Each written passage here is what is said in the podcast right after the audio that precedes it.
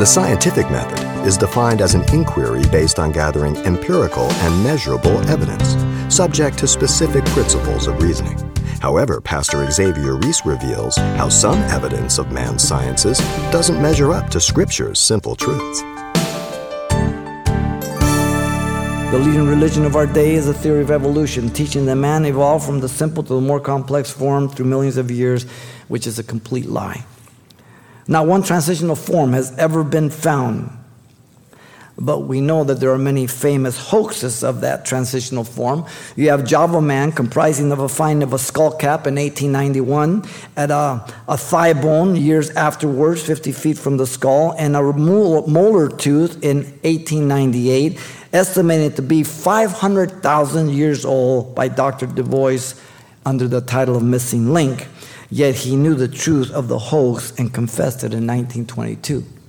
Peking man was found in China 1920 to 1930 and consisted of a fragment of a skull, jaw, uh, limb bones that were found, and one tooth was found and declared to be Peking man, the missing link by David Block. In 1941 to 45, all materials that constructed the Peking man disappeared except for two teeth, never to be seen again. I wonder why. Down man was declared to be 500,000 years old in 1912.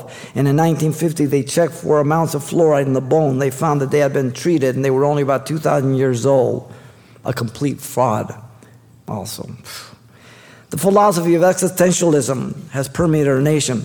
It isolates people from one another because the philosophy of existentialism means that you cannot experience the same experience as anybody else. So you must experience truth for yourself. So whatever becomes an experience for you, that becomes truth. And you can't make judgment on my truth because you can't experience my truth. I sound smart, don't I? That's complete stupidity. Therefore, no two people can experience the same experience. One of the chief proponents was Kierkegaard. Some of you people go to school, colleges, read this stuff. The philosophy of humanism has corrupted our entire educational system. It's a Trojan horse. The belief that man is good and, and his potentials, he doesn't need God to guide, direct him. He is in the beginning, the end of himself. That's it. Resulting in situational ethics, value clarification, relativism. So you can accept homosexuality, pornography, anything else, doesn't matter. All those seeds of that in the 60s, different story for different folk. Try it, you'll like it. It's your thing. All those little things. Mocking purity, chastity, calling good evil, evil good.